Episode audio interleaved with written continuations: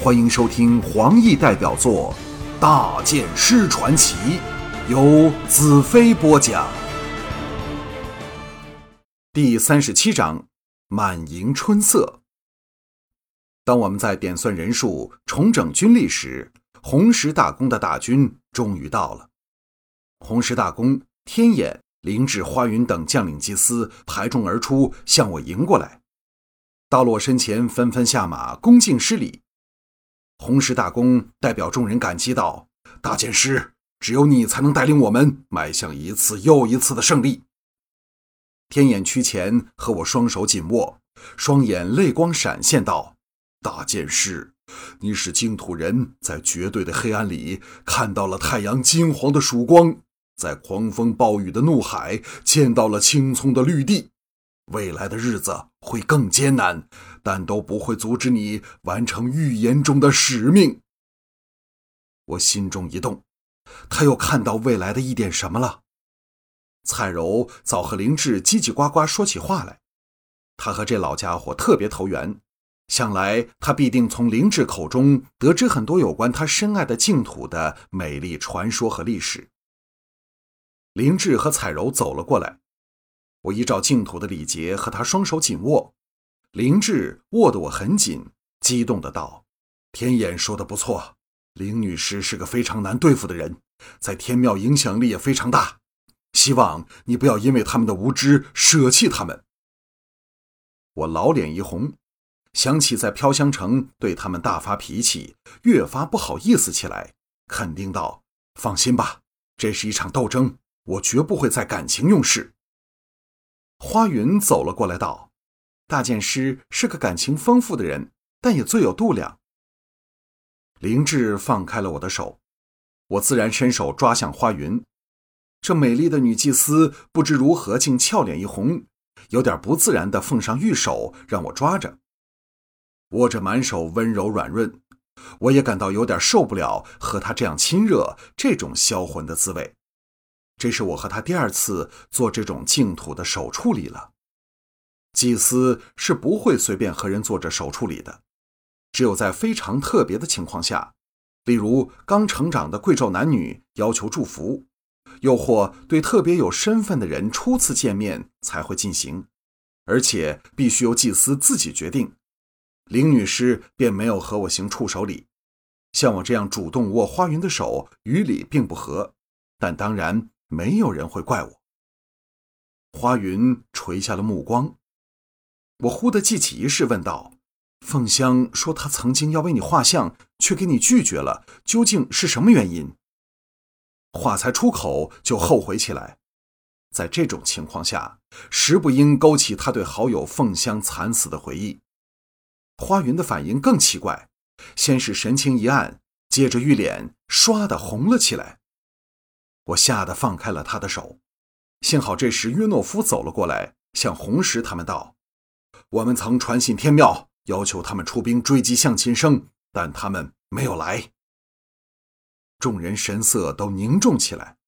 红石道：“三天后，我们当到达历史堡，自然会知道原因。”我心道：“是的，三天后，我们将面对的是另一种形式的战争。”林女士阴森但却有着奇异魅力的脸容浮现在我的脑海里。营地中充满了轻松欢乐的气氛。在离开劫机向琴生那可怖的血肉屠场两天后，我们和坠在后面由小矮胖率领的平民队伍会合。营中添了众多净土女子，另有一番旖旎的情景。尤其是净土人不拘俗礼，多情浪漫。午宴时。小矮胖和彩柔秘密交谈，不知在说什么。当我偷了个机会问彩柔时，这妮子卖了个关子，神秘一笑，道：“很快呀，你就知道了。”我拿他没办法，唯有闭口不问。花云整晚也离我远远的，好像蓄意要避开我的样子，不知是否怕我再提出那个问题，让我心中颇不舒服。众人虽谈笑风生。但总掩不住背后的忧色，因为不知林女士是否到了天庙，不知她是否在那儿搬风弄雨，制造不利于我的事端。到了现在，已经没有人怀疑我对她的判断了，外忧和内患实在是同样可怕。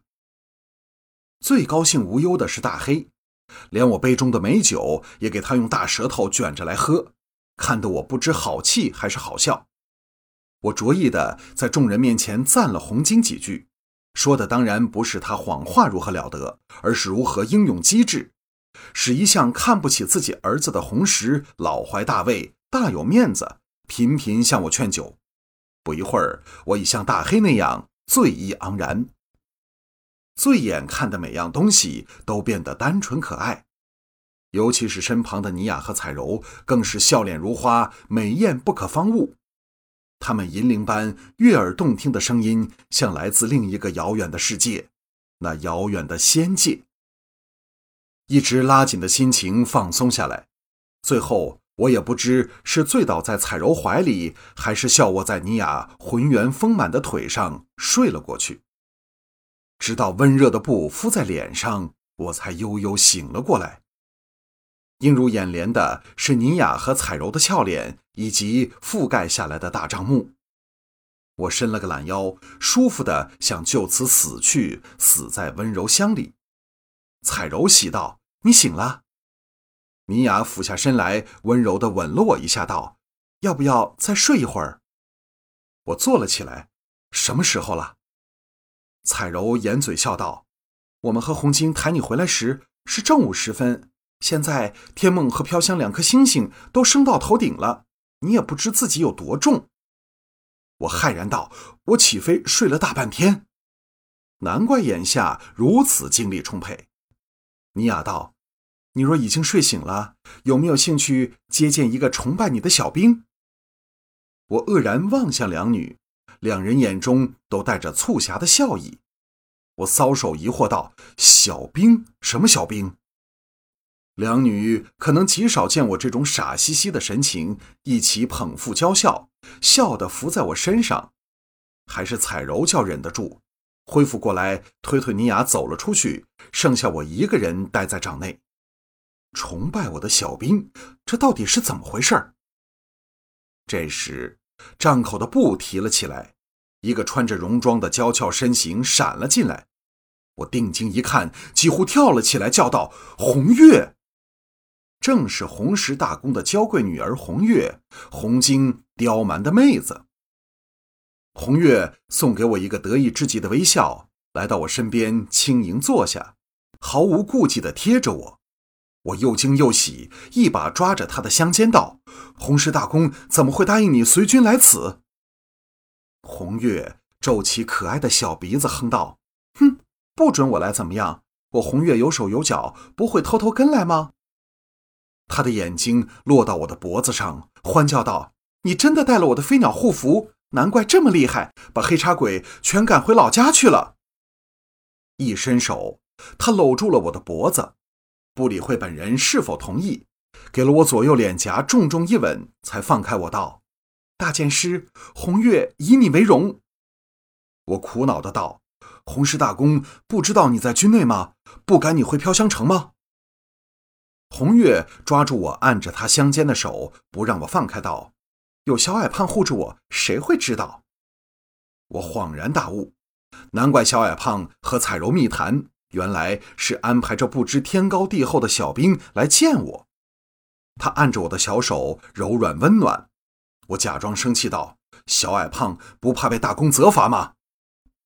红月笑得花枝乱颤道：“他有什么法子？发现我时早离飘香城远了。”我说：“假设他告发我，我就立即逃走，自己去追你。”想象他威胁可怜的小矮胖，我是又好气又好笑。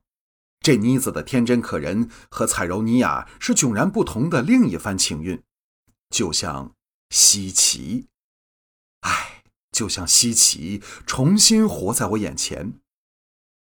红月将我的手拉下来，放在他的腿上，青春灼人的俏脸飞起两朵红云，两眼射出野性大胆的光芒，悄声道：“大剑师，红月要将第一碗交给你。”我吓得抽回手，骇然道：“是什么？”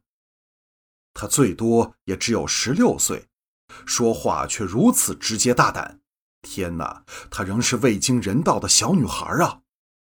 红月大使性子，不耐烦的道：“有什么值得惊奇的？每一个女孩子都会有第一晚的呀。”我大为头痛道：“你不是说过本小姐不吃兰特你那一套吗？”红月娇哼一声道：“不要以为我会像尼雅那样只死跟着你一个，以后我还会有很多情人，但第一个嘛，我一定要挑一个最好的。”接着纵体入怀，双手绕过我的腰，紧搂着我，俏脸贴着我的前胸，低吟道：“快点儿！”我为之气结，道：“什么快点儿？”